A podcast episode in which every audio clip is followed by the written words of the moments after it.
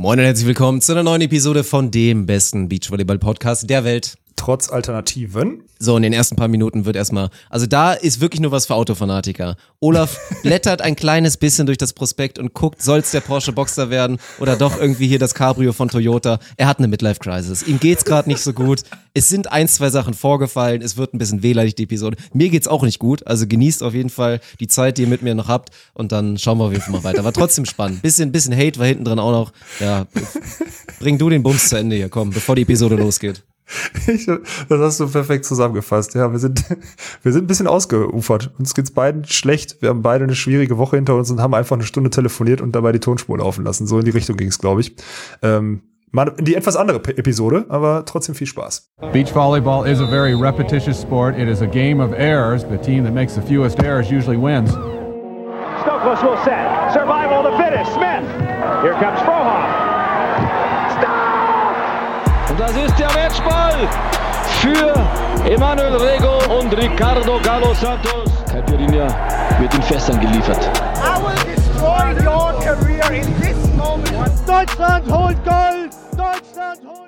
So, ich habe eben gerade schon gesagt, kurze Episode, ne? Kurze Episode. Ja. Bin, Ja, bin wirklich Weil du tot bist. potenziell. Nein, darf man natürlich keine Witze darüber machen. Aber ich bin wirklich äh, nicht so gut drauf, ja. Und eventuell hat's mich wirklich erwischt. Also mit, mit der Seuche. Das ist ja immer so heutzutage. Wenn du jemandem erzählst, so, ich bin irgendwie krank geworden, dann gehen die Alarmglocken ja los. Und bisher dachte ich auch immer so, ist ganz großer Quatsch. Aber ich bin echt gespannt. Dieses Mal könnte es wirklich sein. Also Updates werden folgen. Morgen weiß ich Bescheid, aber könnte tatsächlich passiert sein. Ja, so eine Scheiße. Also glaubst du, du hast jetzt wirklich hier äh, Corona oder was? Ach, Ja, ist halt komisch. Ich weiß nicht. Das Ding ist ja, ich glaube ja fest daran. Sag, das dass der Mensch sich sehr viel einbilden kann. Ja. Also ich bin da, Ja. ich kann das auch ein bisschen safe. So, ich bin auch so ein klassischer Mann, der tendenziell auf jeden Fall weinerlich ist bei so, also gib mir eine Erkältung, die so eine 6 von 10 ist und gib irgendeiner Frau eine Erkältung, die eine 6 von 10 ist und bei mir wirkt die Erkältung auf jeden Fall anders als bei ihr. Also das ist, Ja, aber ja. Frauen kriegen halt auch die Kinder und so, das ist halt normal. Die haben Ja, das Tätowieren auch weniger klar, Schmerzen. das ja, das ist besser. halt einfach Ist ein Ding. so.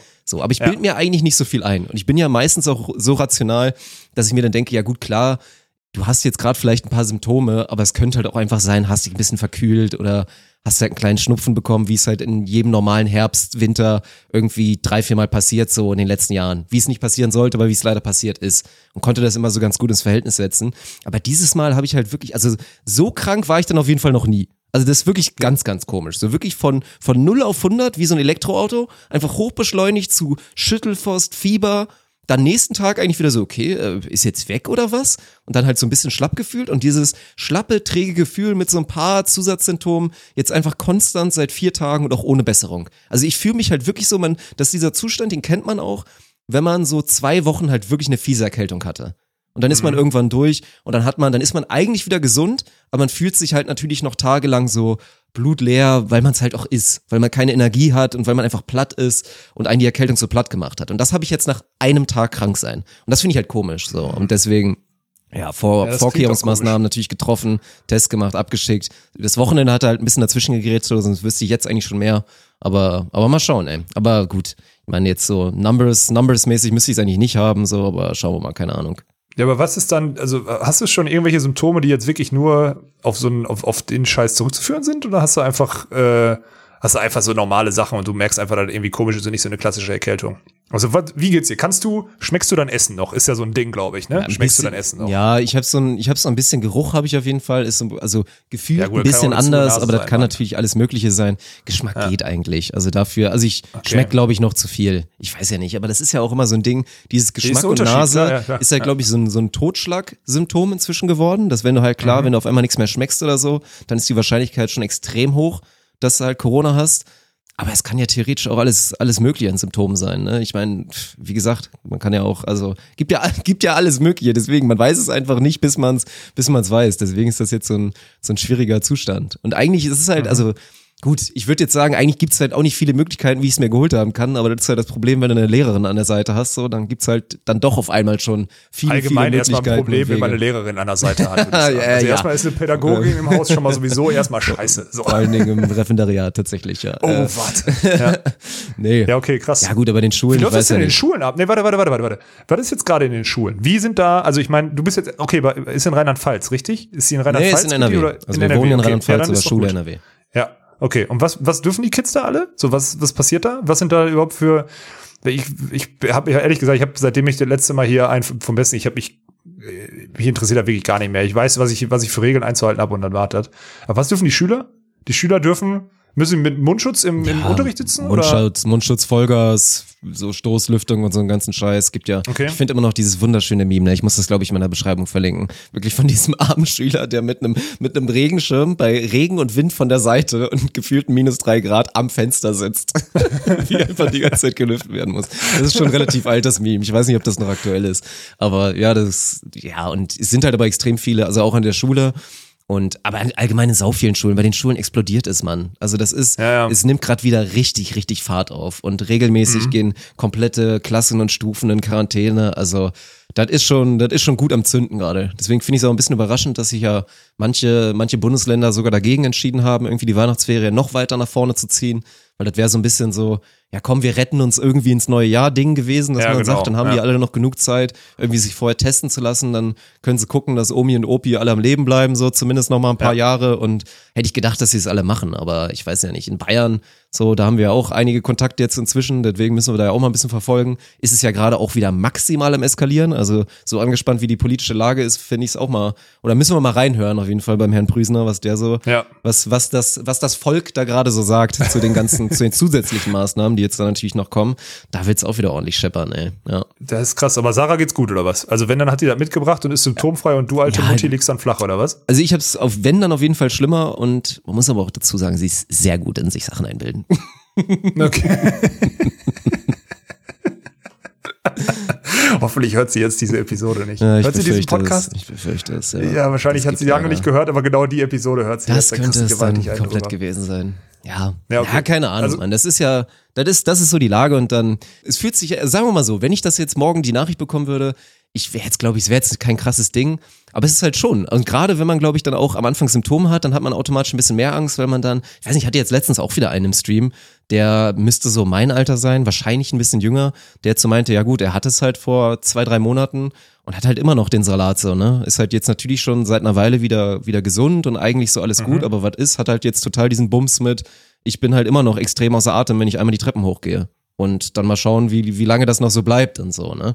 Kann halt einfach auch scheiße laufen. Und das ist halt immer noch dieses, ja, was viele vergessen haben, ist ja auch völlig in Ordnung. Also, was heißt völlig in Ordnung? Ich meine, so wie du, man sollte sich halt ständig natürlich einfach immer noch an die Maßnahmen halten. Das ist so ein bisschen aus dem Kopf. Geht natürlich und vielleicht auch viele die Dringlichkeit nicht mehr so sehen. Ist klar, aber man muss halt, das ist ja genau wie jetzt gerade hier wieder Rassismus bei der Polizei wieder ein Riesenthema Jo. ist, jetzt wo Bill mir auch dieses Ding gemacht hat. Ich meine, haben wir, glaube ich, auch schon mal am Rande irgendwie vielleicht mal drüber gesprochen oder bei Lirum Larum haben wir es auf jeden Fall gemacht. Und haben wir natürlich ewig schon drüber gesprochen, dass es überall schwarze Schafe gibt, aber bei der Polizei natürlich eh viele 100%. schwarze, schwarze Schafe. Man redet halt immer von Einzelfällen und so und selbst wenn es nur Einzelfälle sind, die muss man halt immer noch ein bisschen im Kopf haben. Ich meine, das prominenteste Beispiel ist ja, glaube ich, echt noch, habe ich auch schon mal gesagt hier im, im Podcast, mit Carl Anthony Towns, der jetzt irgendwie die neue NBA-Saison geht. Irgendwie, und ja, Corona ist gefühlt überstanden, eigentlich auch überhaupt nicht in den USA und er geht jetzt in die Saison und bei ihm halt einfach ein unfassbar heftiger Einzelfall, der nu numerisch einfach höchst unwahrscheinlich ist. In seinem familiären und engen Bekanntenkreis sind einfach sieben Menschen gestorben. Also was halt, What? was rein von den Zahlen, natürlich, das, das geht eigentlich gar nicht. So, das ist wirklich Ja. äußerst unwahrscheinlich und er, damit ist er so heftig am absoluten Ende des Spektrums, wie es eigentlich nur geht. Aber es sind halt sieben Menschen, unter anderem seine Mutter. So, und was meinst du, wie, Boah. wie er die Thematik dann sieht? Und Ja, wie er klar. irgendwie dir ins Gesicht gucken würde, wenn, wenn man jetzt damit, wenn man so locker schnacht und sagt, ja komm, scheiß drauf, so, da ist doch, ist doch gar Ja, nichts. So, das ja. ist halt, da darf man auch mal nicht ganz aus den Augen verlieren. Ich habe jetzt sowieso gehört, irgendwie die NBA geht in zwei, drei Wochen wieder los und die ersten, die ersten Tests waren irgendwie so, also die, die Prozentsatz war, glaube ich, bei 9% positive Tests der Athleten oder sowas. 9%. Ja, was meinst du denn, was die alle gemacht haben? Als Ja, sie dann, also erstmal, was alle gemacht haben, die überhaupt gar nicht erst in der Bubble waren. Und sobald die Leute dann erstmal wieder aus der Bubble raus waren, ich meine, hat man ja auch alles gesehen, die Bilder, da war natürlich auch nirgendwo mehr eine Maske zu sehen. Und ja, Ja. ich meine, man, man weiß ja, wie es so unter Profiathleten und gerade auch in Amerika und unter Profibasketballern Ja, so zur Sache geht. Vielleicht auch mit Damenbesuch und so weiter. Also, ja, das ist völlig erwartbar. Es ist halt, ey, ich bin immer noch super gespannt. Also genau wie es die Sch Schulen zeigen, dass es nach wie vor ein perverses Konstrukt ist. Mit von einem auf den anderen Moment wird eine ganze Stufe geschlossen, so wie es jetzt bei Palmberg Schwerin, glaube ich, schon wieder so ist, dass die jetzt Ja. auch erstmal wieder in Quarantäne gehen, weil irgendwie drei Spielerinnen und zwei noch aus dem Umfeld oder zwei Boyfriends dann wahrscheinlich oder Girlfriends auch positiv waren. Ja, es ist halt, ist nach wie vor einfach die Lage. Es ist schön, wenn man es vielleicht mal ausblenden kann und wenn die Berührungspunkte minimal sind. Das gönne ich natürlich jedem, dass die Berührungspunkte minimal Das sind. kann ich halt Aber immer noch. ist halt, ne? Das ist ja, so das ist, halt, das ist halt auch krass. Ja. Ist ja auch, ist ja auch, also good for you, ist einfach so. Aber ja. Ja. wir leben einfach nach wie vor in der Situation. Was? Ich finde, das finde ich, finde ich nach wie vor richtig heftig. Ja. Ich habe letzte Woche am Montag, ich hatte einen Test zum Beispiel vor meiner OP, Dirk. Ich hab, Jo, äh, musste stimmt. ja so einen Schnelltest dann machen. Also der war dann, weil die vorwickeln dir ja im Gesicht rum und dann, beziehungsweise am Gesicht mehr oder weniger oder am Kopf und dann musstest du vorher so einen Test machen. Der war natürlich negativ und dann durfte ich unter das Messer. Ja. Das Ja, war, erzähl äh, mal. Komm, du hast noch, du hast noch nicht gepostet, Mann. Also die Leute, die Hardcore-Nuspen, die Ja, immer weiß, ich wirklich brühwarm und taufrisch die Episode Ja. hören, wissen immer noch nicht, wie du aussiehst. Also ich habe schon zwei Bilder weiß. von dir bekommen. Eins wirklich ganz, ganz frisch, als du, glaube ich, gerade erst den Verband abnehmen durftest oder Das so. war Dienstag. Und jetzt genau. gerade noch, ein, noch ein Selfie vor der Episode. Also ich weiß schon, dass es, ja, wie erwartet, sehr gut aussieht und gut geworden ist. Also du wurdest nicht, du musst jetzt irgendwie nicht hier Peter Kluth Joker ziehen und dich, dich da rausklagen aus der Nummer und den, Nee, den Schönheitschirurgen da verklagen. Nee, ist gut geworden. Aber bist du zufrieden? Alles so gelaufen wie erwartet? Fragezeichen? Äh, ja, muss ich, muss ich aufteilen. Also ich glaube erstmal vom Aussehen. Ich fange mal an mit dem Aussehen. Ähm, ich habe gestern das erste Mal ein Bild geschickt gekriegt vom Frühjahr von Daniel noch. So, eine- der hat so was nachbearbeitet, so ein Shooting, was wir da in München gemacht hatten oder so, weil ich für irgendeinen Presseartikel ein, wollte ich ein Profilbild haben und hat er mir das geschickt. Und dann guck ich so drauf und dachte so nach einer Woche jetzt, weil man sich ja schon dann auch öfter beim Spiegel gesehen hat oder so, okay, krass, so sahst du jetzt vorher aus. Also ich habe mich schon dran gewöhnt jetzt, dass mein Kopf einfach insgesamt halt schmaler ist und erkenne mich, ich will sagen, ich erkenne mich schon wieder von früher, aber es ist schon ein krasser Unterschied, der, der mir auffällt. Ich habe jetzt aber auch schon ein, zwei Leuten, die mich so gesehen haben oder so, denen fällt das zum Teil gar nicht auf oder sie sind zu nett und, und, und sagen es nicht. Also es ist schon, ist schon interessant. Grundsätzlich erstmal bin ich zufrieden, aber Jetzt mal, wir gehen mal, ich muss mal von vorne anfangen. Montag gehst da hin, alles gut, ganz entspannt, ne? örtliche Betäubung und dann, also örtliche Betäubung sowieso, ich habe schon vorher gesagt, können wir das nicht mit Vollnarkose machen? Weil ich bin halt eine richtige, also ich bin so eine richtige Mutti, ne? Wenn ich ein, also Mutti, würde ich auch das immer, immer so. Würde ich auch immer so machen, Ja. glaube ich, ja. Ja, aber machen die halt nicht. Ich kriege ja, ich früher bin ich bei jedem mal Blut abnehmen, bin ich in Ohnmacht gefallen so. Ne? Mittlerweile, wenn ich weggucke und weiß, da ist eine Nadel drin, geht's noch oder so. Es gibt für mich nichts schlimmer als nach der OP diese diese Nadel, die du in der Hand hast, wo die dir immer noch was nachfliegen oder sonst dieses- so zu wissen, dass man so eine Nadel, so einen Fremdkörper in sich hat, ist für mich so unfassbar schlimm. Ja, und dann ich hatte noch nie irgendwie eine Zahnbehandlung oder so, die irgendwie schlimm war mit örtlicher Betäubung und dadurch war für mich halt örtliche Betäubung an die Ohren kriegen und dann dieses Gefühl, dass der da, also ich meine, der schachert dir da halt Knorpel und keine Ahnung was weg, weil da halt Haut weg muss, damit er das wieder zusammenpacken kann, damit die Ohren nachher dran liegen und das halt direkt neben, du hörst alles im Kopf. Du Das hörst halt einfach so alles. Du merkst sein, Mann. nichts.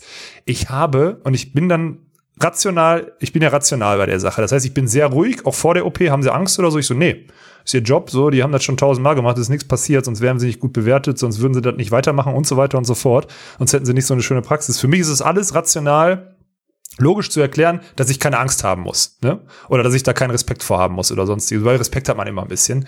Und dann geht diese OP los und auch schon bei dem, also auch schon bei, bei der, bei der Betäubung ging's noch alles und dann geht diese OP los und mein Körper, also ich selber bin ruhig geblieben, mein Körper hat sich gewehrt. Du machst dir kein Bild. Ich habe geschwitzt unter diesem Kittel da, unter dieser Decke, die die mir drüber gelegt haben. Wie ein, dass diese Liege nicht getropft hat, war echt das Einzige. Ich hab, ich war blass ohne Ende, ich habe geschwitzt ohne Ende, aber ich hatte keine Angst. Also ich war in mir ruhig, weil die Schwestern dann sofort kamen, meinten, geht's ihnen noch gut? Sind sie irgendwie, äh, alles klar? Brauchen sie irgendwie was? Brauchen sie irgendwas oder was auch immer? Und ich so, nee, ist eigentlich alles gut, aber mein Körper wehrt sich halt, weil das ein unfassbar komisches Gefühl ist, dass der dir da am, und das ist die, die, geben- sagen wir es mal so, die geben sich keine Mühe, das sanft zu machen, ne? Weil die wissen, Ja. du merkst eh nichts und die wollen damit schnell fertig werden. Und das sind halt am Ende sind das alles Metzger, ne? Und genauso hat sich das angefühlt. Und das war so krass, Mann.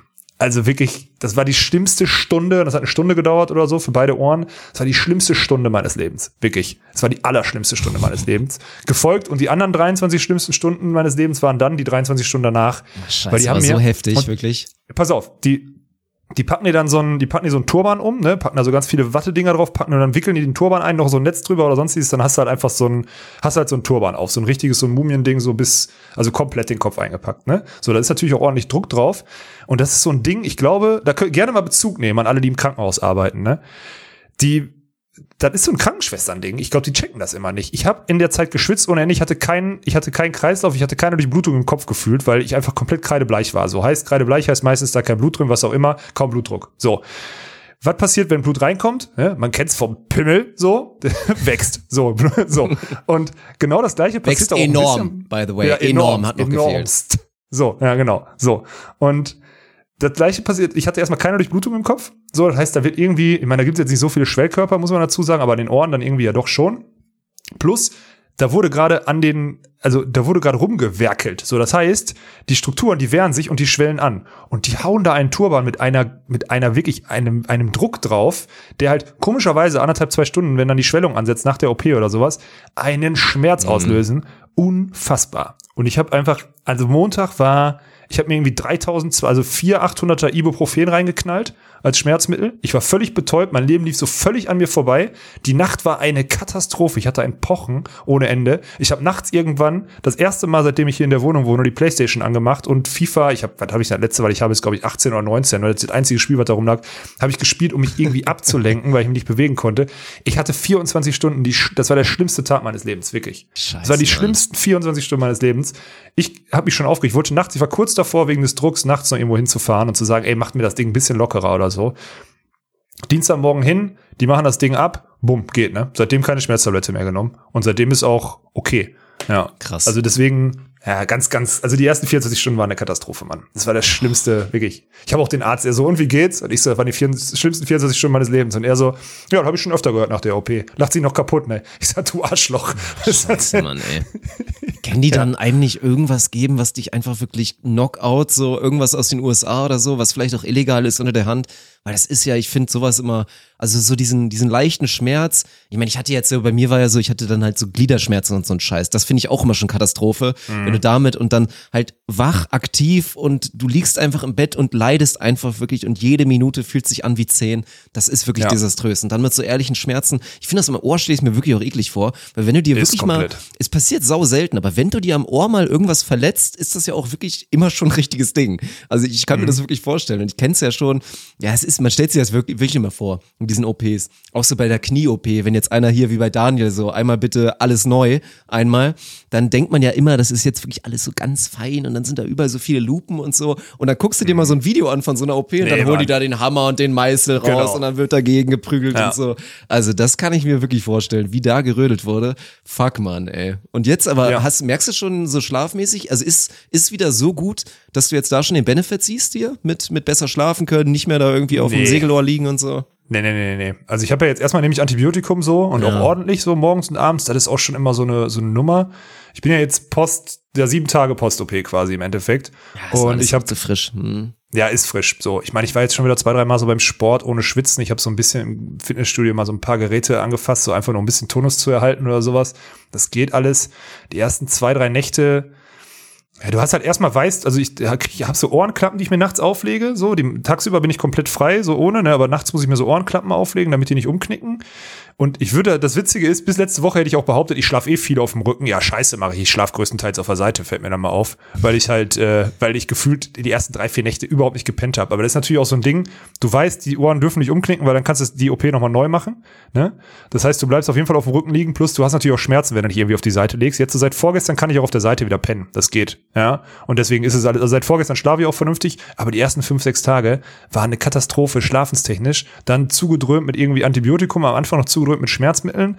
Dann irgendwie, also es war wirklich, letztes Mal die letzte Woche war wirklich also gesundheitstechnisch war jetzt nicht so geil. Ich will jetzt keinem Angst machen vor der OP, weil am Ende hatte ich 24 Stunden Schmerz und dann ist alles gut. Aber Lebensqualität und Schlafqualität, die sonst bei mir anscheinend herausragend ist, weil die legt mich ja hin und pennen, ja, war halt einfach Mangelware letzte Woche und ich fühle mich auch immer noch ein bisschen. Heute Nacht habe ich ganz gut, ich habe so von halb zwei, also Football geguckt, klar, also von halb zwei bis heute Morgen so halb neun durchgeschlafen und jetzt fühle ich mich langsam wieder so ein bisschen auf dem, auf dem Damm. Aber vorher, also diese Woche bin ich wieder ganz normal einsatzbereit, aber letzte Woche war wirklich eine Katastrophe, Mann. Das hat echt wenig Bock gemacht, muss man ganz klar sagen. Aber ja. dann habe ich hier die, also die Volleyball-Bubble hatte ich ja noch gar nicht gesehen, oder? Svenny und so?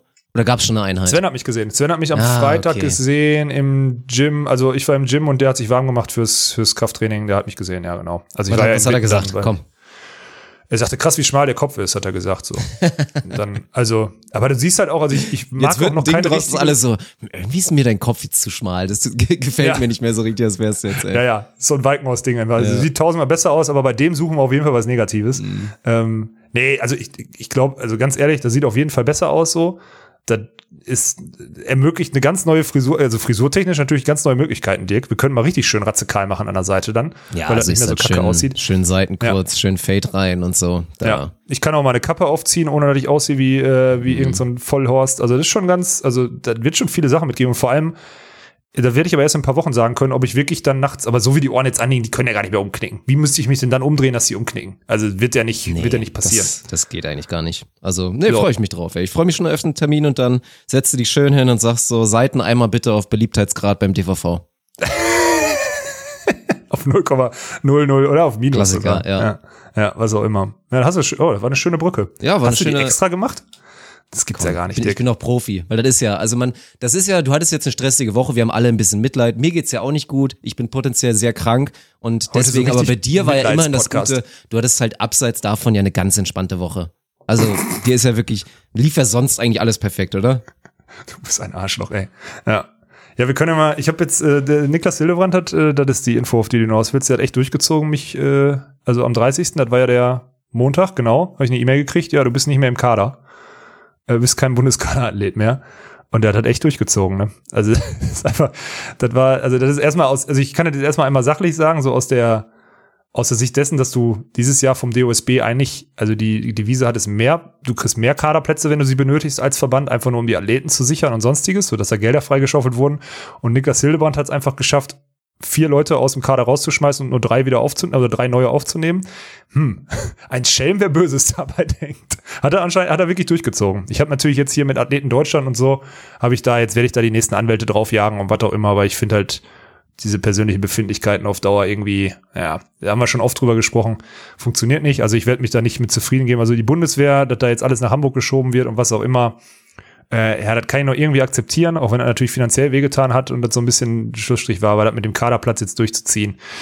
Das war schon, das war letzte Woche wirklich, ich habe mich, ja, hab mich, hab mich mit, also so, darf ich ehrlich sein? Ja, komm, bin ich. Äh, das hat mich wirklich mitgenommen, so, weil ich dann irgendwie so für mich endgültig so dachte, ja krass, du bist jetzt einfach, also das ist jetzt nichts mehr, also gar nichts mehr. Ich habe dann auch, letzte Woche hatte ich ein bisschen Zeit, so, weil ich einfach nicht trainiert habe.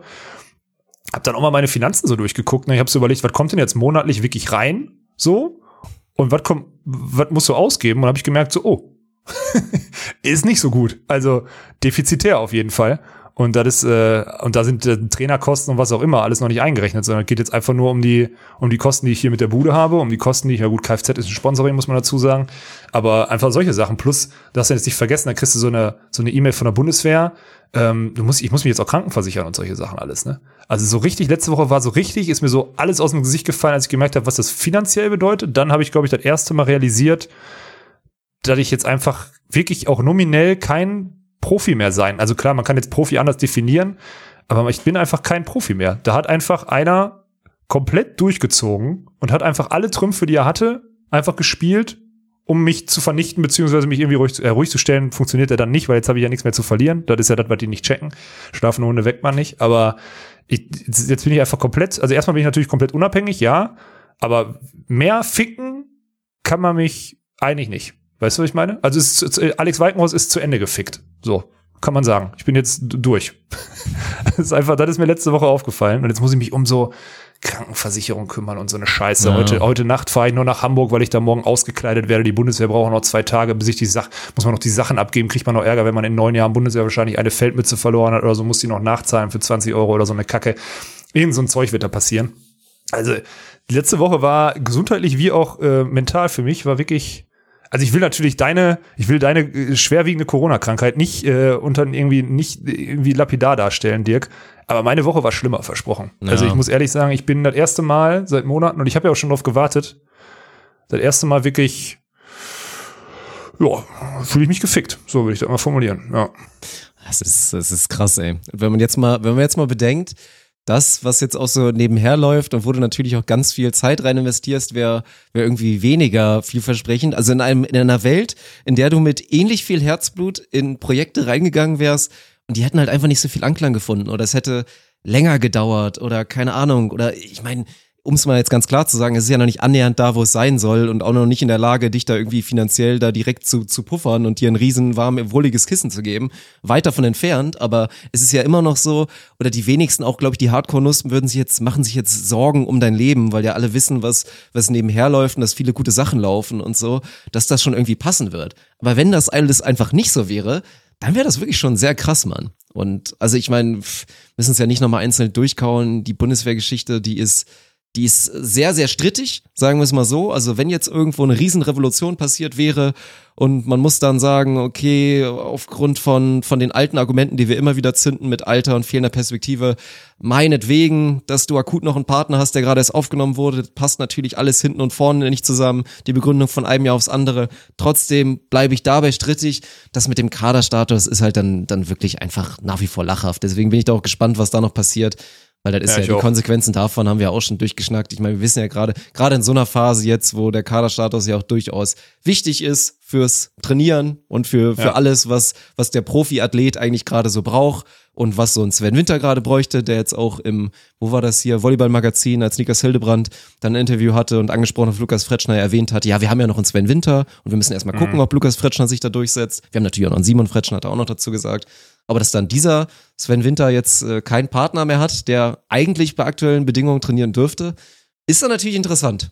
Ist dann natürlich äh, sehr, sehr interessant. Deswegen hoffe ich da, dass da, ja, dass da noch ein bisschen gegengeklagt wird, wie es ja, es ja von dererseits auch gerade gemacht wird. Und dann schauen wir mal.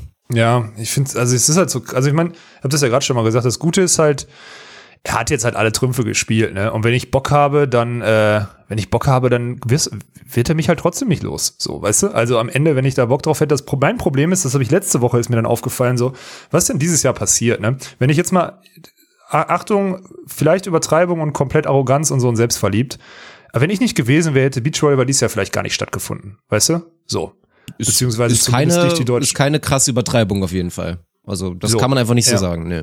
Ja, ich bin mit einer, G ich bin als Alleiniger oder als, als, ja, als ich bin mit meiner GBR, mit einer GBR in der Krisenzeit, weil ich kurzfristig aufgrund dessen, dass Klemperer da die Scheiße mit der Com direkt abgezogen hat, bin ich kurzfristig als Veranstalter eingesprungen, bin einfach in mein finanziell, also ich hätte, wenn das Ding vor die Wand gelaufen wäre, privat gehaftet. Das heißt, ich war da, dumm und besoffen passiert nichts, wir sind beides, deswegen ist nichts passiert. Aber ich habe dieses Jahr alles investiert, damit die Sportart stattfindet. Ich habe meine komplette, also alles, was ich irgendwie angespart habe oder sonstiges, weil du haftest privat, wenn irgendwas auf die Schnauze fällt mit der Unternehmensform.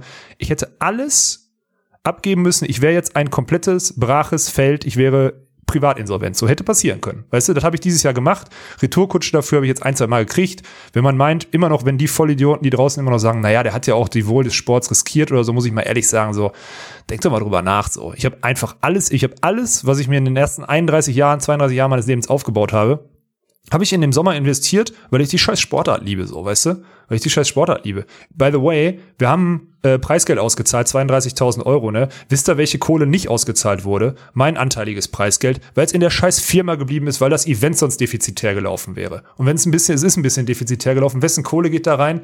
Meine, so, wisst ihr? Ist kein Problem, ich will dafür keine, ich will dafür keinen Dings oder sonstiges. Ich habe den, ich habe ein Sponsoring besorgt und habe dem DVV 80 Tests geschenkt, damit sie die Spieler vorher ranholen können und sonstiges, hab die finanziell entlastet und was auch immer. Und dann kommt wirklich, dann kommt der Freund von dem Typen, von dem, von, vom Klemperer und fickt einfach zu Ende, so, ne? Da dachte ich so, das kann doch nicht, wie kann man denn so undankbar, so undankbar sein und wie kann man denn alles vergessen, nur weil man irgendwie persönlich, das ist für mich un, also wirklich nicht nachvollziehbar. Und diesmal ohne Grund. Der Bundeswehrplatz geht wenigstens an jemand anders. Der Kaderplatz wurde einfach weggenommen.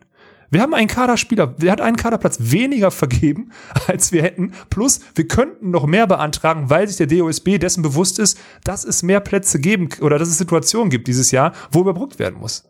Und das ist mir letztes Jahr, letzte Woche wirklich so aus dem Gesicht gefallen und so in den Kopf geschossen, wo ich so dachte, sag mal, was ist mit dir so? Und ich ärgere mich, und da sage ich ganz ehrlich, ich ärgere mich sogar, weil ich könnte natürlich auch, wenn ich jetzt der größte in, wenn ich nicht glauben würde, dass ich an anderer Stelle dem Beachvolleyballsport vielleicht mehr helfen könnte oder sowas, ne, dann hätte ich jetzt, könnte ich jetzt auch einfach einen Stift fallen lassen mit den Projekten, die ich für die Spieler und was auch immer größtenteils mache, damit Beachvolleyball stattfindet, ja, könnte ich den Stift auch fallen lassen und sagen, ich setze jetzt all meine Zeit in die Eigenvermarktung. Ich werde jetzt ein richtig nerviger, penetranter, noch penetranterer Influencer und sonstiges und verdiene darüber mein Geld und kann auch ewig lange selbst vermarktet Beachvolleyball spielen. Könnte Sven Winter nächstes Jahr sogar noch eine Option bieten mit meinen Sponsoren und sonstiges, dass wir trotzdem autark bleiben und außerhalb des Systems, selbst beide ohne Bundeswehr. Könnte ich auch meinen Arsch reinhauen und das versuchen. Mach's nicht, mach's fürs Große und Ganze und werd dafür einfach wirklich hart in den Arsch gefickt. Ne? Das finde ich so krass. Das ist wirklich, also für mich ist es gerade, sorry, dass ich immer manchmal so Wörter äh, benutze dazu. Für mich ist es einfach auf so vielen Ebenen fällt mir alles aus dem Gesicht diese Woche. Es ist so krank, Mann. Sorry, wenn das zu, du weißt, was ich meine. Ich will nicht rumheulen so. Man muss sich keine Sorgen um mich machen, aber es ist einfach so krank, wenn du das alles mal vor Augen führst. Ja, also wäre wär jetzt mal interessant, ob das vielleicht auch ein, ein Punkt dabei ist, dass die auch sagen, ja gut, muss man, ist ja auch alles nicht so wichtig für den, der macht doch jetzt eh andere Sachen. Deswegen, ob der jetzt Bundeswehrstatus hat oder Peng oder so, aber so empathisch ist die Entscheidung am Ende des Tages vielleicht auch gar nicht. Nee, es ist, es ist und bleibt krass, es ist und bleibt eine sehr spannende Phase und wir würden uns natürlich auch sportlich alle wünschen, dass du das einfach so weitermachst. Das wäre natürlich eine unfassbar geile Storyline, ey. Wenn das, wenn einfach so, dass der Kern Witten, auch wenn jetzt natürlich vielleicht eine, eine Sinja weg ist und ein Tommy, die, die Drecksau der 31er natürlich auch Ja. irgendwie weg ist, dass dann irgendwie, ja, die Gallier aus Witten da irgendwie noch weiterbleiben und trotzdem noch irgendwie in Deutschland halt, ja, ihren, ihren Status wahren, besser sind als das dritte Nationalteam und international auch noch Erfolge sammeln. Das wäre natürlich das Geilste eigentlich. Ja, aber das wird halt nicht passieren. Also diese, also das ist ja jetzt gerade, das ist ja eine systematische Ausrottung. Ich habe da jetzt auch mit ein, zwei Leuten letzte Woche auch drüber gesprochen, einfach weil es so ein, ja, ich meine, am Ende musst du ja irgendwie diesen Stützpunkt in Hamburg rechtfertigen. Du musst auch den Geldgebern da irgendwie äh, dann genug tun, aber was auch immer, ist auch alles okay. Aber und deswegen ist diese Bundeswehrverlagerung dahin und so weiter und so fort, ist alles in Ordnung. Jetzt sind zum Beispiel, jetzt wurde im Vorstand entschieden, dass Bergmann Harms jetzt nächstes Jahr Nationalteam wieder sind, sind wieder beide lapidar bei der Bundeswehr. Wenn ich jetzt mal hart auf hart und ich will kein Bashing von Kollegen oder sowas machen, hart auf hart, Bergmann Harms haben im August letzten Jahres, äh, 2019, haben die irgendwann mal das letzte Turnier zusammen gespielt, äh, haben dieses Jahr drei Spiele zusammen gespielt, haben drei Spiele verloren in Düsseldorf, war danach wieder verletzt und haben wieder nicht teilgenommen und werden einfach ohne Rückfrage, ohne alles, weil das System es einfach so hergibt, weil sie halt still und heimlich in Hamburg sind und weil sie das da rechtfertigen müssen, irgendwie diesen Stützpunkt. Plus, weil sie ja jetzt auch, also nachweislich ein Team für den Continental Cup brauchen nächstes Jahr im Juni im Normalfall, werden die einfach so als drittes Nationalteam wieder benannt und dürfen einfach wieder so ein Jahr oder ein Jahr länger nochmal auf Staatskosten und auf Sportkosten da irgendwie so tun, als hätten sie Olympiaperspektive oder was auch immer. Ne? Und die haben sie nun mal auch aufgrund ihres Gesundheitsbildes und auch aufgrund der Entwicklung der letzten drei, vier Jahre einfach nicht. Ne? Also im gleichen Maße nicht wie ich vielleicht. So Ende aus. Und dann ist mein Bonus vielleicht noch, dass Sven das irgendwie nachweisen könnte mit einer Zeit, weil bei dem zumindest eine Entwicklung zu erkennen ist. Und dann ist gut. Also ich will kein Bashing machen und ich mag äh, Yannick und Philipp auch. Und das sind Also, gute Jungs ist doch die mega schade, dass man für. da, dass man Ja. da immer, dass das halt immer dieses Beispiel ist. Also tut mir auch immer leid. Ich kann mir auch echt Mir vorstellen, auch dass die beiden Jungs jetzt so sagen würden, hier den, den Funk, den finde ich jetzt nicht so toll, so weil ich vielleicht auch jetzt immer, weil es halt immer so Thema ist, aber ist ja wirklich so. Also, ey, ich, ich kenne Manu Harms ganz gut. Alles, was ich bisher über Yannick Harms gehört habe, der, Der ist ein richtig so netter Kerl. So Ja, ein richtig netter Kerl. Ich fand Philipp bisher auch immer sympathisch. Also auch als er in Wien da einfach null Scheu gezeugt hat, da mit uns Mega direkt zu geil, schnacken genau. und so weiter. War Ja. auch alles top. Ich meine, dass sie an sich auch sportlich da natürlich irgendwie auch hingehören, ist irgendwie auch klar. Aber dass der Track Record jetzt einfach seit Jahren nicht da ist und natürlich das Verletzungspech dazu kam, das ist einfach ein Fakt. Das hat nichts mit, mit Diskussion oder Ermessensspielraum zu tun. Das ist halt ein Fakt. Tut mir auch total leid für die beiden, aber das ist halt so. Und wenn es dann nicht zum Rest passt, ich meine, die Entscheidung, klar, woran liegt's? Es gibt halt kein Team dahinter. Ich meine, ihr fallt politisch einfach raus. Das, das ist so das Ding. Und dahinter gibt's ja wirklich kein Team, was, Ja. diesen, was diesen Status drittes Nationalteam irgendwie verdient hätte jetzt. Dann fängst du ja, also was Fretschner Sova oder was, oder fängst dann an, dahinter zu greifen und nimmst dann nochmal die Ponys, macht ja natürlich auch alles keinen Sinn. Gehören ja, gehören ja nicht dazu, gehören ja nicht offiziell zum System. Sind toleriert, sind akzeptiert, aber sind halt nicht drin. Deswegen wurde die Entscheidung so getroffen, aber es hat halt einen faden Beigeschmack, wenn man, wenn man das große Ganze sieht. Das ist halt einfach so. Ja, absolut. Deswegen finde ich es, also wie gesagt, jetzt die letzte Woche hat mich echt abgefuckt so. Ich weiß auch, dass mich das alles nicht, es wird mich nicht umbringen, es ist alles okay. Was ein bisschen nervt, ist, dass man sich jetzt echt um diese ganze Scheiße kümmern muss. Also jetzt hier zwei Tage nach Hamburg fahren, Digga, ich habe wirklich Besseres zu tun. Mich heute Abend da ins Auto zu setzen, da hinzufahren, meine Sachen abzugeben. ist ein Verwaltungsapparat bei der, in Hamburg, da bei der Bundeswehr, muss ich machen, ist Nervig alles okay. hätte ich da keinen Bock drauf an deiner Stelle. Ne? Natürlich nicht, Mann. Meine Güte. Natürlich nicht. Ja. Ja, also deswegen, das ist einfach so, kostet mich wieder zwei Tage, in die ich mir durchaus irgendwie, die ich durchaus anders investieren könnte. Man ist natürlich jetzt ganz smart gelegt, das ist an, ans, dass ich meine OP so gelegt habe, dass die ans Ende meiner meine Reha-Phase fällt, so Reha-Phase in Anführungsstrichen, weil ich dann ab Donnerstagmorgen dann halt Go hole, dass ich Donnerstagmittag wieder trainieren kann. Das macht schon Sinn. Aber ich habe jetzt auch, also ganz ehrlich, ich, ich habe heute mit heute mit Sinja gesprochen und die hat so gefragt, die hat mich dann die hat so stumpf gefragt, ja, was machst du denn jetzt? Also willst du nächstes Jahr wieder weiter alle internationalen Turniere spielen? Und ich dachte, du kennst mich, ich habe eigentlich immer eine Antwort. Ich so, keine Ahnung, Mann. Ich weiß nicht. Ich will nicht nach China fahren für eine Quali vier Sterne und ich weiß, ich laufe Gefahr, zweieinhalbtausend Euro zu verlieren und ich laufe Gefahr, dann zehn Tage in Deutschland kein Geld verdienen zu können oder mit keinem kommunizieren zu können, beziehungsweise nichts irgendwie voranzutreiben oder so. Das kann ich nicht, kann ich mit meinem Gewissen, mit meinem betriebswirtschaftlichen Gewissen nicht vereinbaren. Einfach. Weißt du? Mhm. Geht nicht. Kann auch keiner von mir erwarten. Äh, werden selbst die Sponsoren nicht erwarten, so von mir, dass ich da jedes, jeden Stein in Bewegung setze, um irgendwie, um irgendwie da Deutsche, dann ist ja das Schlimme, dann würde ich auch noch den deutschen Volleyballverband, ja, der nachweislich einfach, der nachweislich einfach jeden Trumpf gegen mich gezogen hat, jetzt, ja, aus persönlichen Befindlichkeiten, äh, einfach Reputation bringen, ne? Ich würde dann für Deutschland spielen. Ich würde dann gerne, wenn ich wenigstens für Alex Walkenhorst spielen würde. Aber ich muss dann für die Pissnäcken auch noch spielen. Und wenn ich ein gutes Ergebnis mache, dann schreiben sie es auch noch bei Deutschen Volleyballverband und beweihräuchern sich selber. Das wird ja passieren. Das ist ja eine Katastrophe. Nächstes mhm. Jahr kommt wieder eine Pressemitteilung. Deutschland mit der maximalen Anzahl an Teams bei der EM qualifiziert. Ja, der, den ihr zu Ende gefickt habt, der nimmt wieder teil weil er besser ist als alle anderen. Und da ist es scheißegal, ob ihr dem alles wegnimmt oder nicht, der ist besser. So, Ende aus. Ja. Und das finde ich so krass, Mann. Wenn man jetzt mal das nüchtern betrachtet, das habe ich letztens auch noch jemandem erzählt, äh, das System hat mich 2015 aufgrund meiner Teamtraining von Stefan Winscheif, hat mich an die Künkler bei den Bundestrainern in Ungnade gesetzt, hat gesagt, mit dem kann man nicht arbeiten und so weiter. Das haben wir alles aufgearbeitet. Das Nationalsystem, das zentralisierte System hat es trotz dessen, dass die alle Kosten übernommen werden, dass die da angeblich das beste Umfeld haben, das beste Know-how oder so. Sie haben es nicht geschafft, in vier Jahren mich nachweislich so zu distanzieren, dass darüber in Deutschland nicht diskutiert wird. Trotz dessen, dass ich mit einem Minderjährigen angefangen habe in den vier Jahren, der ein Jahr verletzt war und ich eine halbe Saison verletzt war. Trotz dessen sind wir nicht sportlich und auch punktetechnisch distanziert von deren Zentralisierung und deren Teams. Ist das nicht ein Zeichen von Qualität? Ja, ist es. Und das alles auszumerzen, zeigt, dass unser Sportsystem, und das ist das, was mich dann am meisten schockiert, ich bin gern das Bauernopfer, aber wir haben kein Leistungsprinzip. Wir haben in unserem Verband kein Leistungsprinzip, wir haben ein Profilneurosenprinzip. Wir haben einen, und wir haben vor allem, ich mache dem Niklas Hildebrand nicht mal einen Vorwurf. Es ist erstmal, er muss ein schwieriges System umsetzen, was er nicht angeleiert hat. In Kürze der Zeit, er muss das im Endeffekt rechtfertigen und so weiter und so fort. Aber am Ende ist Niklas Hildebrand auch vor 15 Jahren, der hat ein bisschen deutsche Tour gespielt, war U19 Co-Trainer unter Lennart Krapp oder was auch immer, ja, hat seitdem beim Landessportbund sich ein bisschen die Eier geschaukelt und ist dann plötzlich Sportdirektor Beachvolleyball, so, ne? Digga, du bist nicht qualifiziert. Und das spiegelt sich halt in seinem Charakter und in seinen Handlungen halt auch wieder. Ne? Deswegen nach wie vor, der muss, der muss wirklich weg, der ist einfach zu schlecht für den Job. Und ich kann sowas jetzt sagen. Weißt du, was geil ist? Ich kann das einfach sagen. Weil ich bin jetzt, ich bin frei, Dirk. ja, frei bist du auf jeden Fall. Ja, das ist halt einfach, weiß ich nicht, auch jetzt an dem Beispiel mit dem, mit dem Continental Cup, das ist ja das Schlimme. Man will ja kein, kein schlechter Mensch und vor allen Dingen kein, kein schlechter Sportsmann sein. Aber es geht halt langsam so ein bisschen los, dass so, so ganz tief hinten, dass man so denkt, so ja, hm, wenn jetzt Elas Flüggen Olympia-Quali noch vor die Wand fahren und dann muss halt wirklich da angetreten werden bei dem, bei dem Continental Cup und ja, was ist denn dann eigentlich, wenn Bergmann Harms irgendwie nicht, nicht im Saft sind oder vielleicht auch gar nicht spielen kann und dann sonst wer auf einmal immer, aushelfen genau. muss? So, das, so eine Situation, ich sag's jetzt einfach, so wünscht man sich dann fast ein kleines bisschen mal, weil man dann halt einfach mal in Erklärungsnot kommt. So, dann muss mhm. halt ein Statement vom Sportdirektor kommen und dann muss er halt mal erläutern, welche Entscheidungen dazu geführt haben. Also, das wäre dann halt mal interessant und ja, es, es wird einfach. Ja, aber das verstehen Phase. ja auch die Kontrollorgane, die ja kaum vorhanden sind. Die verstehen das nicht, weil am Ende ist ja auch unser Vorstand, ja, das sind alt, ne, sind alte Leute, erstmal ältere Leute, die aus der Hallenvolleyball-Sportart kommen. Die haben nicht diese Expertise im Beachvolleyball, diese ganzen Zusammenhänge, die wir hier Woche für Woche wie selbstverständlich erläutern und logisch erklären und anscheinend ja auch, weil die ja wirklich mittlerweile viele draußen verstanden haben und uns, und uns verstehen, was, was wir sagen oder so, ja logisch rüberbringen können.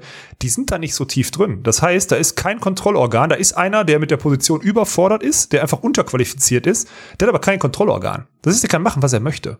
und rechtfertigt das immer mit irgendeiner Scheiße und Druck von außen und der DOSB hat und sonstiges mit so richtig schlechten Lügen und Ausreden. Aber ich kenne das so ein bisschen. Ey, sorry an meine Schwestern so. Die hatten früher auch das Problem. Ich war immer einer, ich habe halt meine Scheiße zugegeben. So, fuck, ich wurde ertappt, ich hab's zugegeben. Meine Schwestern haben immer so dann so Notlügen gemacht und das ist so ein bisschen immer so eine Lüge und von der kamen sie dann in die andere und sie kamen aus der Scheiße irgendwann nicht mehr raus. Weißt du, was ich meine? Ja, ja. Du, weißt du, was ich meine? Ja, so klar, klar. ist ein, ist ein Frauending, ne? Nein, keine Ahnung. So, äh, auf jeden Fall erinnert mich das ein bisschen an Niklas Hildebrand, weil der halt genau das auch macht. Ne? Er hat eine schwierige Situation, steht, weil er, weil er einfach von der Persönlichkeit her nicht in der Lage ist oder so, und weil er natürlich rhetorisch ist er ganz gut, er kann viel sabbeln und was auch immer alles, ne? Und Leute um Finger wickeln. Aber lügt dann halt das eine Mal, muss das andere Mal also auch lügen. Die eine Lüge bedingt quasi die andere und erzählt dann halt vielen Leuten immer irgend so ein, so ein Humbug, den sie nicht, den er am Ende nicht halten kann und was auch immer. Deswegen, und das ist auch so krass, der läuft durch diese Welt und checkt auch gar nicht, dass wirklich jeder in dem Verband, jeder, wenn du im Vier-Augen-Gespräch mit dem sprichst, den Typen auf den Tod nicht ausstehen kann. Auf den Tod nicht. Egal, ob seine Kadersportler in Hamburg sind, der Großteil, der sagt, ey, der Typ geht echt gar nicht. Leute außerhalb des Systems sowieso nicht. Die Leute in Witten sind eh ein bisschen gebrandmarkt, aber auch Jugendspieler oder sonstiges keinerlei Vertrauen haben und der darf einfach weiter walten und schalten, weil keine Kontrollorgan den Typen aufhält, ne? Das ist Wahnsinn. Und ich hoffe jetzt einfach, dass durch diese offensichtliche offensichtliche persönliche Befindlichkeit, mir keinen Kaderplatz zu geben, diese Person endlich verschwindet von dieser Sportart, ne? Wirklich, der soll weg. Der soll einfach weg. Es bringt nichts. Ich hoffe, dass das, also mein Ziel ist nach wie vor, der muss wirklich weg von dieser Position. David Klemperer muss einen Stock aus dem Arsch ziehen, das habe ich schon mal gesagt, weil der ist eigentlich, muss ein fähiger Typ sein, so, der ist nicht dumm, aber Klemperer, äh, aber Hildebrand ist wirklich nicht in der Lage, diesen Job auszuführen. Das haben die letzten vier Jahre gesagt. Das ist Ja. einfach leider so. Gut, also wenn man jetzt einfach mal auf der Habenseite guckt und jetzt mal wirklich die Argumente, was jetzt bisher ein großartiger Job war, ist da einfach noch nicht allzu viel. Aber ich, ich befürchte, es wird nicht passieren so schnell, weil ich meine, Nein, dafür gibt es ja viel zu viele Pläne und viel zu viele Maßnahmen und wird sich viel zu sehr einen drauf gewichst, wie gute Arbeit, äh, wie viel gute Arbeit jetzt in Hamburg gemacht wird und was jetzt schon wieder ein Coup ist, sich Alexander Prizel geholt zu haben und das alles so toll ist und so. Und dabei ist es, also ich habe mir auch das Interview durchgelesen von, von Niklas da bei beim Volleyball-Magazin, natürlich nicht selber gekauft, sondern abfotografiert, glaube ich, von, von dir bekommen oder von irgendwem anders bekommen. Und ja, pah, ich, ich mag auch dieses Medium wirklich einfach nicht mehr. Ne? Also es, er, Nee, es war ja mal kurz davor, dass er sich mit ganz vielen verrückten Regeln uns eventuell gestellt hätte. Aber das ist einfach, weiß ich nicht, das ist, das ist nicht mehr, nicht mehr aktuell. Sowas da so ein, sich schön da so darstellen können, wie man es will, ohne irgendeine Gegenfrage oder irgendwas anderes, finde ich, finde ich ganz komisch. Aber da ist mir nochmal aufgefallen, wie prekär auch einfach die Lage ist, wenn man jetzt mal drüber nachdenkt. Also Deutschland hat halt einfach Die das Glück, Personallage. ja, Deutschland hat einfach das Glück, dass wir dieses Wundertalent Clemens Wickler haben. Und dass Julius Tole sich auch zugegebenermaßen in Hamburg wunderbar entwickelt hat, auch Ja. ein Riesentalent ist und dass wir jetzt halt wirklich ein gesichertes Top-Team, so inshallah, die Gesundheit ist da, für die nächsten zehn Jahre haben werden. Ja. Clemens Wickler, mit Sicherheit nicht nur in Hamburg gewachsen. Das ist einfach ein Fakt. Julius Nee, Tole, durch die externen Einflüsse von natürlich den Menschen, die schon lange mit Clemens arbeiten, wahrscheinlich auch nicht nur in Hamburg gewachsen. Und ansonsten ist halt da einfach nicht mehr so viel. Und gerade bei den Frauen, wenn du mal überlegst, so im, auf einmal ist ja eh alles so pervers und komisch, wenn du jetzt auf einmal liest, ja, ähm, man setzt auf eine Sinja Tillmann und Sinja Tillmann und Svenja Müller sollen die Fußstapfen von Laura Ludwig und Kira Walkenhorst retten. Das hört sich halt alles pervers an. Ja. Ist es auch einfach. Aber ja, dann denkt man halt mal kurz drüber nach und es ist ja wirklich so. Also irgendwann sind die halt alle weg, die halt gerade noch Ja. irgendwie so gut sind. Und ja, das stimmt. Dann muss man irgendwie auf, auf einmal auf eine Sinja setzen und natürlich auf eine Svenja Müller. Und ansonsten wird's aber auch einfach dünn, ey. Also ich, ich Ja. bin, ich bin super gespannt. Das ist wirklich eine saugefährliche Zeit. Also das kann richtig, richtig in die Wicken gehen. Na, es und dafür ist finde ich so. das, das Eigenlob zu stark gerade. Dafür, dass zu wenig passiert ist. Ja. Und dass auch die Perspektiven so falsch eingeschätzt werden von den Leuten. Ne? Also es ist so, da gehört so viel dazu. Es ist ja auf der einen Seite, bei mir wird immer ganz klar, ja, der hat keine Perspektive mehr, der ist zu alt, tschüss. Wenn ich jetzt, wenn ich jetzt hart bin, sage ich so, Digga, von euch hat, von allen im Beachvolleyball Deutschland hat kaum einer Perspektive, weil wir ein scheiß System haben, weil wir, ein, also scheiß System nicht nur inner, also im DVV, sondern wir haben ein scheiß System in Sport Deutschland allgemein. Wir haben schlechte Mentalität, wir haben keine guten Trainer, die wir, also nicht lange keine, es ist da, muss ich sagen, sehe ich Licht am Ende des Tunnels. Wir haben jetzt mittlerweile wirklich ein paar gute Trainerposten besetzt oder sonstiges. Aber da dauert erstmal und dieser Umbruch, den da so nach außen zu verkaufen, ich würde es als Umbruch sagen. Ich würde jetzt zum Beispiel sagen, so Leute, wir werden 2020 oder 21, 2024, ausgenommen jetzt Tole Wickler, klar, ist so ein Ding, ja, wir werden keine Medaille holen bei den Olympischen Spielen. Es ist einfach Fakt, das müssen wir wissen. Und solange man aber so tut, als wäre es nicht der, also als wäre das als wäre das selbstverständlich, dass wir wieder irgendwie eine Goldmedaille oder so holen, arbeitet man doch auch nicht wirklich am Kern der Sache. Man arbeitet nicht darin, Leute dahin zu entwickeln oder sonstiges. Also ich finde so, und mittlerweile ist es halt so obvious, dass es halt einfach nur ein Lügen ist, beziehungsweise einfach nur ein Traum oder Wunschdenken ist, dass das doch auch jeder da draußen checkt, dass das, wenn du mal die anderen internationalen Teams siehst, auch die anderen, egal ob die Russen mit dem Nachwuchs kommen oder was auch immer bei den Frauen oder sonstiges, wir sind international nicht konkurrenzfähig, wenn bei den Männern, Tole Wickler mal ausgenommen, wenn bei den Männern Lars Flüggen aufhören wird, wenn bei den Frauen Borger, Sude aufhören werden oder Laura oder Maggie oder was, wenn die vier aufhören, dann sind wir einfach nicht konkurrenzfähig international. Sind wir nicht. Und das ist die nackte Wahrheit. Ist das, ist das ja, So. ist das wirklich die Und dann Wahrheit? sind wir halt alle nicht. Dann sind halt alle bis auf ein, zwei, drei Athleten in Deutschland gegenwärtig nicht konkurrenzfähig. Und dann passt es nicht mit dem DOSB und BMI-Ding zusammen, dass man nur Olympiaperspektiven belohnt oder was auch immer. Wie gesagt, die Scheiße fällt von oben nach unten. Das System ist scheiße, dass man sagt, man kriegt nur Gelder, wenn man bei Olympia gut ist, weil die Sportart auch vier Jahre anders, also zumindest Beachvolleyball auch die anderen vier Jahre viel repräsentiert und viel nach vorne bringen kann in der Gesellschaft. Ja, aber da muss man mal ganz ehrlich sein. Und das wird meiner Meinung nach immer noch so mit Füßen getreten, beziehungsweise so naiv behandelt, dass das halt, ja, am Ende, wenn es wenigstens ein böses Erwachen gibt dann irgendwann und die Leute dann so denken, oh, wie ist das denn passiert, dann können wir wenigstens noch sagen, hier schreibe ich mir auf, irgendwie, was weiß ich, 7.12.2020. Wir haben es gesagt, Freunde. Und wir wussten es auch schon vor einem Jahr oder vor anderthalb Jahren so, ne? Ich finde es, es ist richtig naiv. Es ist richtig naiv. Mach doch nicht, mal die nicht. Teams, müssten wir jetzt eigentlich mal machen, haben wir nicht vorbereitet. Mach doch mal die Teams fertig, wenn man jetzt überlegt, wer alles aufhören könnte nächstes Jahr. Ja, ja. Mach, ja. wir mach doch mal die Teams fertig. Und dann guckst du mal.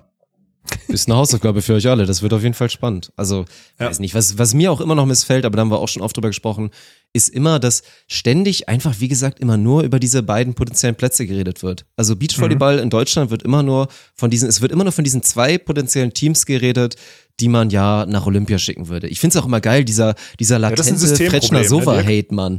Das ist, das ist Ja, genau. einfach so geil. In dem Artikel, Fretschner Sova, die gerade erst nach Hamburg geholt wurden, vielleicht so als letzte Chance, vielleicht tatsächlich betitelt. So, ja, in Berlin hat's nicht richtig hingehauen. Komm, wir holen sie jetzt mal nach Hamburg in unser Mekka. Und wenn sie sich da nicht entwickeln, dann weißt du, dass sie wirklich für die Mülltonne sind, beide. Bei Lukas Fretschner wird direkt im zweiten Satz erwähnt, dass ja die Konkurrenz sehr, sehr groß ist und es abs mehr als unsicher ist, ob er derjenige ist, der sich durchsetzt oder nicht, vielleicht sogar sein Bruder oder halt Svenny.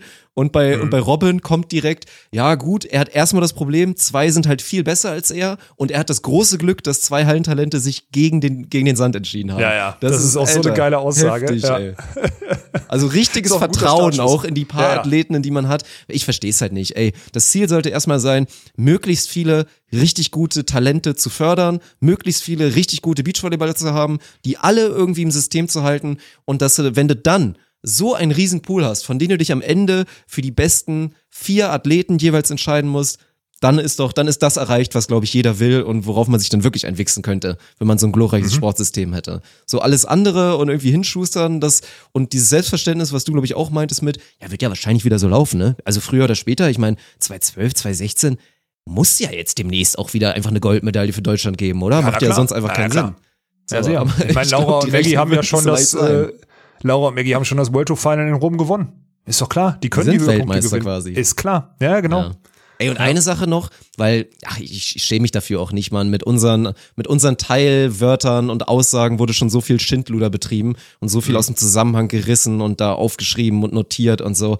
Bin ich jetzt auch mal bereit, auch mal was irgendwie aus dem Kontext zu reißen oder so. Aber eins hat mich nochmal im Artikel richtig gecatcht. Da ging es ja nochmal darum, dass jetzt der DVV Berufung eingeleitet hat, natürlich im Verfahren gegen, gegen Kim Ja. und gegen Sinja.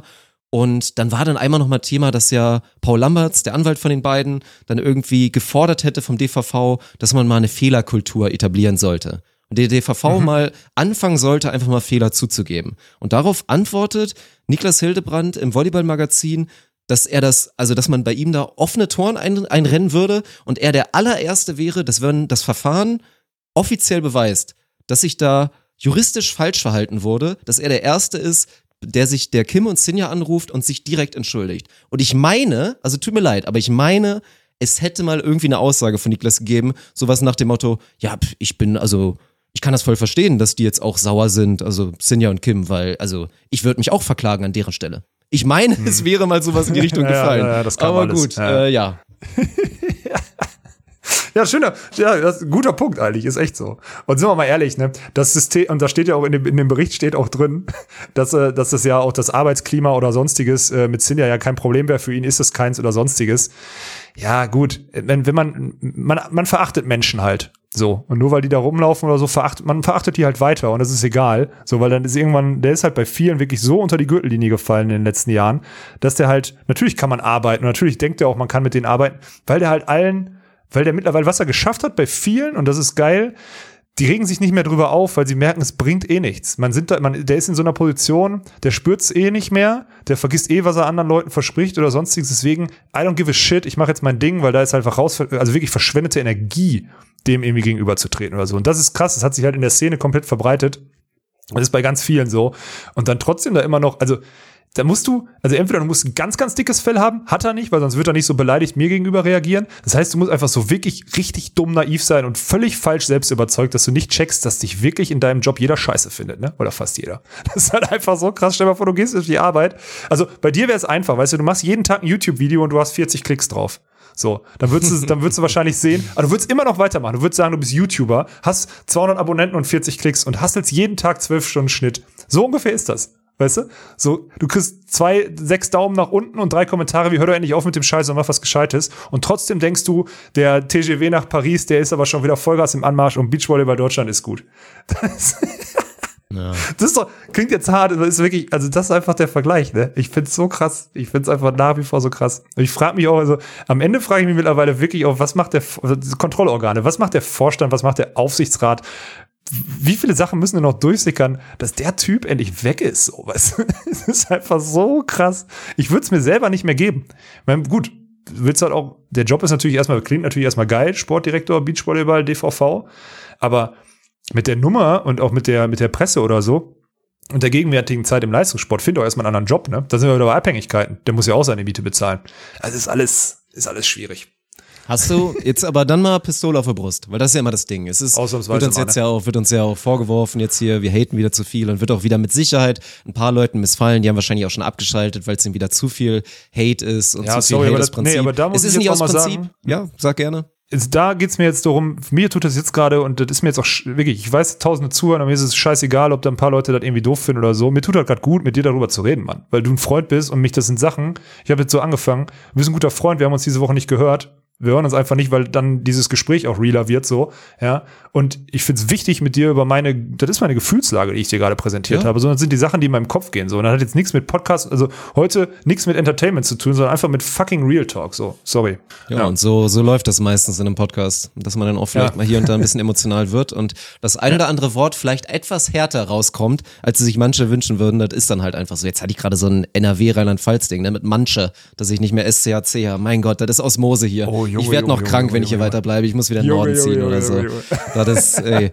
Das ist, das ist ganz, ganz schlimm. Jetzt habe ich wieder vergessen, zu welchem Punkt ich wollte. Nein, Pistole auf der Brust, genau, stimmt. Ja. Weil das ist ja immer das Gegenargument. Immer mal haten, haten, haten. Und dann so, dann kommt ja der Klassiker, ja, mach du doch den Job. Dann würdest du natürlich sagen, will ich gar nicht machen, ich will was anderes machen. Aber hättest du drei Leute, hättest du drei Kandidaten, wo du sagen würdest, das wäre A, realistisch, dass sie es machen würden und die deiner Meinung nach dafür geeignet wären. Hättest du da Kandidaten? Drei auf keinen Fall. Du brauchst auf jeden Fall, das haben die letzten Jahre ja gezeigt, du brauchst auf jeden Fall einen, der mehr Know-how im Sport hat, der mehr Verständnis für Beachvolleyball Profi sein hat ähm, und der weiß, welche Facetten alle dazugehören. So, egal ob das Planung ist, egal ob, also weißt du, also alles, sowas brauchst du und da kommen eigentlich nur ehemalige Profis zustande und dann musst du, glaube ich, einen Skill brauchst du auch noch, der ist ganz wichtig. Du musst Entscheidungen, du musst erstmal, muss dir egal sein, was andere über dich denken. Weil du wirst Entscheidung, die Position ist dafür gemacht, Entscheidungen zu machen und die Position ist auch der Inbegriff davon, dass du vielleicht auch mal Fehler machst, weißt du? Das ist der Inbegriff davon. Aber da musst du die Eier für haben. Da musst du zu stehen und du musst du dich vor allem und du müsstest dich auch hinstellen können und sagen können, jo, ich habe da Scheiße gebaut, ist mein Fehler. Ja, das wird ja immer nur angepriesen und was auch immer oder angeteasert, aber nie gemacht. Das sind so, glaube ich, die Skills, die du brauchst, um diesen Job überhaupt erfolgreich machen zu können. Plus, du musst ja, und das vergessen wir ja immer viel, das ist auch scheiße, mal mit dem DOSB dann da in den Diskurs zu gehen und dann die Meilensteingespräche und das oder so, ist doch schon viel Politik dabei. Und deswegen, das Anforderungsprofil für diesen Job ist wirklich, wirklich, wirklich, wirklich hoch und groß. Mir fallen keine Namen ein. So, mir fallen wirklich, also drei vor allem schon mal gar nicht. Ich habe nur gesagt, was es für ein Anforderungsprofil geben würde. Und wer sich da, also nenn du mir jemanden so. Tommy zum Beispiel hat, Tommy hätte die sportliche Expertise, Tommy hätte auch die Eier, Entscheidungen zu treffen. Tommy ist. Aber aber, sorry Tommy, so, Tommy hat auf dieses Politische, hat Mhm. der keinen Bock drauf. Hat der einfach keinen Bock drauf. Ja, so. Könnte, könnte ich das Politische? Ja, wahrscheinlich. So. Hätte ich die sportliche Expertise? Ja. Habe ich genug äh, Ruhe, beziehungsweise kann ich mit meiner Art da irgendwie auch Jugendspieler abholen oder was auch immer, dann nicht da vielleicht zu krass. Definitiv bin ich da zu krass, also bin ich da eigentlich auch schon disqualifiziert, so, um jetzt mal Skillsets so zu vergleichen. Und mal, Tommy nimmt mir das nicht übel, wenn ich ihm das abspreche. Ich spreche mir das selber zum Teil zu, aber zum Teil ab. Fakt ist aber auch, ich will in dem Apparat ja auch nicht arbeiten, so, weißt du? Also, ist ja eine Katastrophe. So, die, die Mühlen drehen sich da ja so langsam. Und ich, sonst fällt mir keiner ein. Ich glaube, Kai Matisik ist clever genug, so. Den hätte ich da, den würde ich da sehen. Der hatte sich aber auch schon mal auf diesen Job beworben und ist jetzt, glaube ich, aber auch ganz glücklich als Bundeswehrtrainer da am Stützpunkt in Berlin, in seiner Heimat. Weil den sehe ich da, den sehe ich da mit am ehesten, auch wenn der auch immer so ein bisschen das Gefühl hat, dass ihm was weggenommen wird, aber in der Position ist er dann ganz oben und kann selber Da, strukturieren. das ist immer die Frage, ob du so einen nicht eher wirklich am Mann oder an der Frau brauchst. Genau, das wäre auch als wieder Coach verschenkte- So. Ich glaube, da, Ja. Also deswegen weiß ich nicht, was, macht- was macht denn so ein Reckermännchen oder so? Den könnte ich mir vielleicht auch so politisch dann vielleicht in der Richtung. Ich meine, der hat ja alles so mitgemacht. Mhm. Ja, aber der ist Lehrer, wohnt in. Solingen und dem geht's gut einfach, ne? Ja, also auch so Jonas das Ding, Reckermann, ja, gibt, gibt's nicht. Also deswegen, du hast ja recht, das ist der nächste Punkt. Man muss die Position, man muss den nicht nur deinstallieren, man braucht auch, eine, man braucht auch jemanden, der es besser macht dann, ne? Das stimmt schon. Ja, das macht den nur Ja. angreifbar. Wenn man halt sagt, der muss weg, aber mir fällt ehrlich gesagt auch keiner ein, der ist irgendwie gerade. Ich meine, klar, dir, würden Leute einfallen, die es besser machen würden, deiner Meinung nach. Ja, das ist auch aber nicht schwer. den perfekten Kandidat zu finden, so, das ist dann halt. Ich meine, dass es ein schwerer Job ist, ey, da kann man wirklich, da kann man 100%. sagen, was man will, haben wir schon so oft betont, dass Niklas Mhm. Hildebrand einen definitiv undankbaren Job gerade hat. Das haben wir oft genug 100 gesagt. Prozent. Ja. Ja. Deswegen, ich, wie gesagt, Jonas Reckermann könnte ich mir da gut drin vorstellen. Der ist jetzt gerade auch ein bisschen weit weg von diesem Leistungssport, Mhm. von den Spielern, glaube ich, selber. Der bräuchte dann einen guten Berater, der die Spieler alle kennt, ist aber dann zum Beispiel in einem Austausch mit Prizel und Katsche, könnte ich mir das vorstellen. Aber nochmal, Jonas hat nicht ohne Grund, im Gegensatz zu Julius, dem Sport ja fast komplett den Rücken zugedreht. Der fühlt sich wohl. Also, so wie ich das gehe ich gehört habe, fühlt er sich sehr wohl in Solingen Mhm. mit seinen Kids und, äh, und ist Lehrer und alles ist gut. So, da, der hat da keinen Bock auf. Also der ist der Erste, der hat doch schon in seiner Karriere früh verstanden, dass der keinen Bock hat auf dieses, auf diesen Apparat da. Also es ist nicht leicht, aber am Ende trotzdem, der muss weg. Guter Episodentitel eigentlich, ne? Der muss weg. Oder zu Ende gepiept. Ich glaube, ich wollte okay. einfach Midlife Crisis dir das Ganze nennen. Ja, auch okay. Da werde okay. ich gleich ja. nochmal im Intro drauf eingehen, dass das mit der Midlife Crisis und dass du kurz davor warst, dir ein Porsche Cabrio, so ein Porsche Boxster, das schlimmste Auto aller Zeiten, was jemals gemacht wurde. Porsche Pass Boxster rein. Cabrio, Alter. Das unnötigste Drecksauto, wirklich, ja, trotzdem. Kaufst du dir, stellst du dann später fest, dass du eigentlich gar nicht reinpassen, die Scheiße. So, Ja. so machst du das. Ja, Ja. ich habe noch, pass auf, lass uns das mal abbrechen. Ich glaube, wir wiederholen uns gerade. ist gut. Ähm, ich habe noch äh, eine Sache, die ich pluggen gerne, äh, gerne pluggen möchte. Borgasuda haben endlich, und man muss ja wirklich sagen, endlich, ähm, ihren YouTube-Channel aktiviert, so, weil die, das war schon wirklich von langer Hand geplant und eigentlich sollte das irgendwie wöchentlich immer in den letzten Monaten vor den Olympischen Spielen oder so sollte die das begleiten und sowas alles. Sie haben jetzt eine neue, also sie haben jetzt ihre erste, ja, wie soll man sagen, Episode oder was auch immer, oder ihr erstes Film oder schieß mich tot, 18 Minuten sind's auf YouTube veröffentlicht, Road to Tokyo heißt der, Tokyo mit Y, ähm, heißt der, heißt der YouTube-Channel, da findet ihr das Video. Ich habe es mir gestern angeguckt. Für mich jetzt nicht interessant, muss ich sagen, weil ich diese ganzen Infos habe und weil ich da zu tief drin bin, aber es ist gut produziert, so, es ist ein sauberes Ding und deswegen eine klare Empfehlung, mal auf den YouTube-Channel von Borgasude zu gucken, auf Road to Tokyo und da sich diese, ja, die Doku reinzuziehen. So, das ist so ein Plug. Und ich habe noch, ich habe irgendwie vorhin noch eine 5-Sterne-Bewertung. Aber auch die einzige, diese, also lese ich überhaupt die einzige vor? Ich meine, die ist nicht schlecht. Die ist ganz Was witzig. ist da, was, was ist da eigentlich los, dass da, wurden da irgendwie hier Abonnenten gekauft oder was, dass da so Kommentare drunter sind, mehrfach, I'm Single? Wo, wo, Was, ist da was, wo? eigentlich los unter dem, unter dem Video? Ich guck gerade das Video und da sind zwei Kommentare von so asiatischen Profilen mit so Stockfoto, äh, Asian Porn mit I'm Single. Äh, was? I'm Single und trauriger Smiley. Mehrfach. Das ist, das ist ein bisschen komisch. Ja, aber ansonsten äh, auch noch mal kurz ein Take dazu. Find, also erstmal auch gut, ich habe es noch nicht gesehen, ich habe die erste Minute gesehen und ja, der Eindruck ist auf jeden Fall, das ist so vom Handwerk her mindestens schon mal stabil gemacht und ja, auf jeden Fall angucken, Mann. Und da will ich auch noch mal dazu aufrufen, weil ich weiß, wir Allmänner und Allfrauen neigen da extrem zu, dann immer zu vergleichen und bitte macht das einfach mal nicht. Also auch gerne in die andere Richtung. Ich will jetzt gar nicht, dass, dass jetzt alle jetzt nicht sagen sollen, ja hier, aber das, was du gemacht hast, war geiler. Selbst wenn das ist, was hier Rebecca Tannenbaum und, und Daniel Hör gemacht haben, geiler ist als das, was ich jetzt gemacht habe, zum Beispiel mit der Düren-Doku. So, aber selbst dann ist der Vergleich einfach Müll, weil es ist auf jeden Ja, Fall ein schönes, schönes Produkt, ein schönes Projekt. Vor allen Dingen etwas, ja, was ist sonst alternativlos, würde es sonst einfach nicht geben und Genau. muss man unterstützen. Egal, ob es geiler ist oder nicht so geil ist, muss man unterstützen, weil da ist eine gute Intention dahinter. Carla Borger und Julia Sude sind eh top. Tommy kommt, glaube ich, auch vor in der, also schon alleine deswegen Wird ist es sehenswert. ja. Ich meine, wir sind persönlich und menschlich von ihm enttäuscht, aber er ist halt immer Ja. noch der beste Mann. Das wird auch Ja, so leider bleiben. ja. Ich liebe ihn Scheiße, immer noch. Ja, es ist ja, eine. Einbahnstraße, aber ich liebe ihn immer noch. So und von daher bitte, bitte Der war heute auch schon wieder da, ne? Der Sack war heute beim Training, hat Ach, Training krass. gelitten. Hat er sich Ja, lassen, erstmal. Ja, und Na, dann, gut. aber jetzt ist er bald wieder in, in, in Beverly Schwaben und macht dann da Ja, wieder, ja, ja. macht sein Mhm. Ding mit den Mädels, ey. Hat er die Jungs nochmal durch, kurz durchgepeitscht und das. Nee, ich unterstütze genau das, was du sagst. Mach das mal, folgt dem Kanal, da wird jetzt immer regelmäßig immer was kommen und so. Das wird, ist eine gute Sache. Definitiv. Komm, Ja. ich lese hier noch eine 5-Sterne-Bewertung Zieh, vor. zieh durch, zieh durch. YOLO Lolo? Was ist YOLO Lolo? Ist Lolo auch so ein Ding? Ist es wieder so Ich wie, glaub, das ist wie einfach- Lo- Lolo Lul? Oder ist es einfach jetzt Nee, der, das ist äh, einfach Name? irgendwas, was sich auf YOLO reimt. So wie. Okay. Hätte Ja. sein können, dass ich wieder irgendwas verpasst habe, weil ich Nee, kann ja nee, schon, was ist ich- ich nicht. Lul checke ich auch schon wieder nicht. Da Das wir auch auch mal ein, ist ein Emote. Ah, okay, habe ich verstanden. Aber okay. quasi das gleiche wie LOL, nur dass es ein Twitch-Emote ist. Okay, habe ich verstanden. Ja. Ja.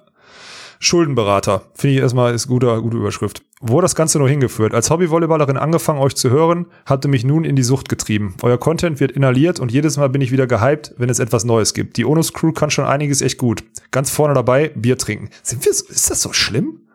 Da- Das habe ich schon öfter, weil wir werden öfter auf dieses Bier trinken reduziert, Dirk. Äh, verstehe ich nicht. Wir machen das einfach wieder salonfähig und auch vollkommen Ja, zurecht. genau. Ja, na egal. Und neben dem und neben dem Trinken bringt ihr den Sport auf eine ganz neue Ebene. Geil. Negativ für mich an dieser Stelle, dass ich wohl bald pleite bin. Euren Shop habe ich bereits leer gekauft und habe quasi nichts anderes mehr zum Anziehen. Was hat das Ganze mir also gebracht? Jede Menge Spaß und ein großes Minus auf dem Konto. Danke dafür und weiter so. Jetzt habe ich fast ein schlechtes Gewissen, ne? Vielen Dank für die 5-Sterne-Bewertung erstmal. Aber jetzt habe ich fast ein, fast ein schlechtes Gewissen, dass die, dass die, dass wir so geilen Merch Ja, aber produzieren. jetzt Das- ist ja eigentlich auch so weit, dann kann sie auch nochmal für einen Fünfer jetzt irgendwie auf allen Twitch-Kanälen reinsubben, bei meinem eigenen, bei Drops 4 natürlich, ohne Nation, auch wenn der ein bisschen brach liegt, einfach da auch nochmal reingehen. Schön die brach, nochmal rein. Das ist, Ja. da musst du auch nochmal zünden demnächst. Hast du jetzt wieder. Dein Öhrchen tut doch noch ein bisschen weh. Aber du hast auch keine Zeit, ne? Letzte Woche Ja, konntest du ja auch nicht machen. Du Hamburg, kannst ja keine. Show machen, wenn du, wenn, Nee. du, wenn du krank bist. Geht ja auch nicht. Hat ja auch ein bisschen Pause. Ja, stimmt. Ja, scheiße. Aber eigentlich wollte ich das immer mal machen. Ey. Ich habe ja auch die, die, die Pyramide steht ja jetzt immer bei mir, auch wenn wir nicht streamen, damit Ernie nicht zocken kann. also das ist auf jeden Fall schon mal gut. Deswegen keine Ahnung. Ich bin äh, eigentlich bin ich bereit für so einen Stream. Ich hätte mal wieder Bock mit der Community mich da irgendwie Ja, solltest du machen. Solltest du machen. Scheiße, ey. Muss ich mir echt mal, schreibe ich mir direkt mal auf. Ja, ansonsten, worauf einigen wir uns jetzt? Auf welchen äh, Episodentitel? Midlife Crisis, kommen wir neben den Midlife Crisis. Ja, okay. gut. Ja, okay. Ja, gut. Ja, alles klar. Dann, äh, du hast, du klingst nicht so, als hättest du noch was außer Corona. Nee, nee. Nee. Ist eine doppelte halbe Stunde geworden. Ist, ist ärgerlich. Entschuldige. Ja, das nehme ich auf meine Kappe. Entschuldige Mhm. bitte. Ja, gut, dann hören wir uns nächste Woche wieder, wenn es wieder heißt, ohne Netz. Und Sandingboden.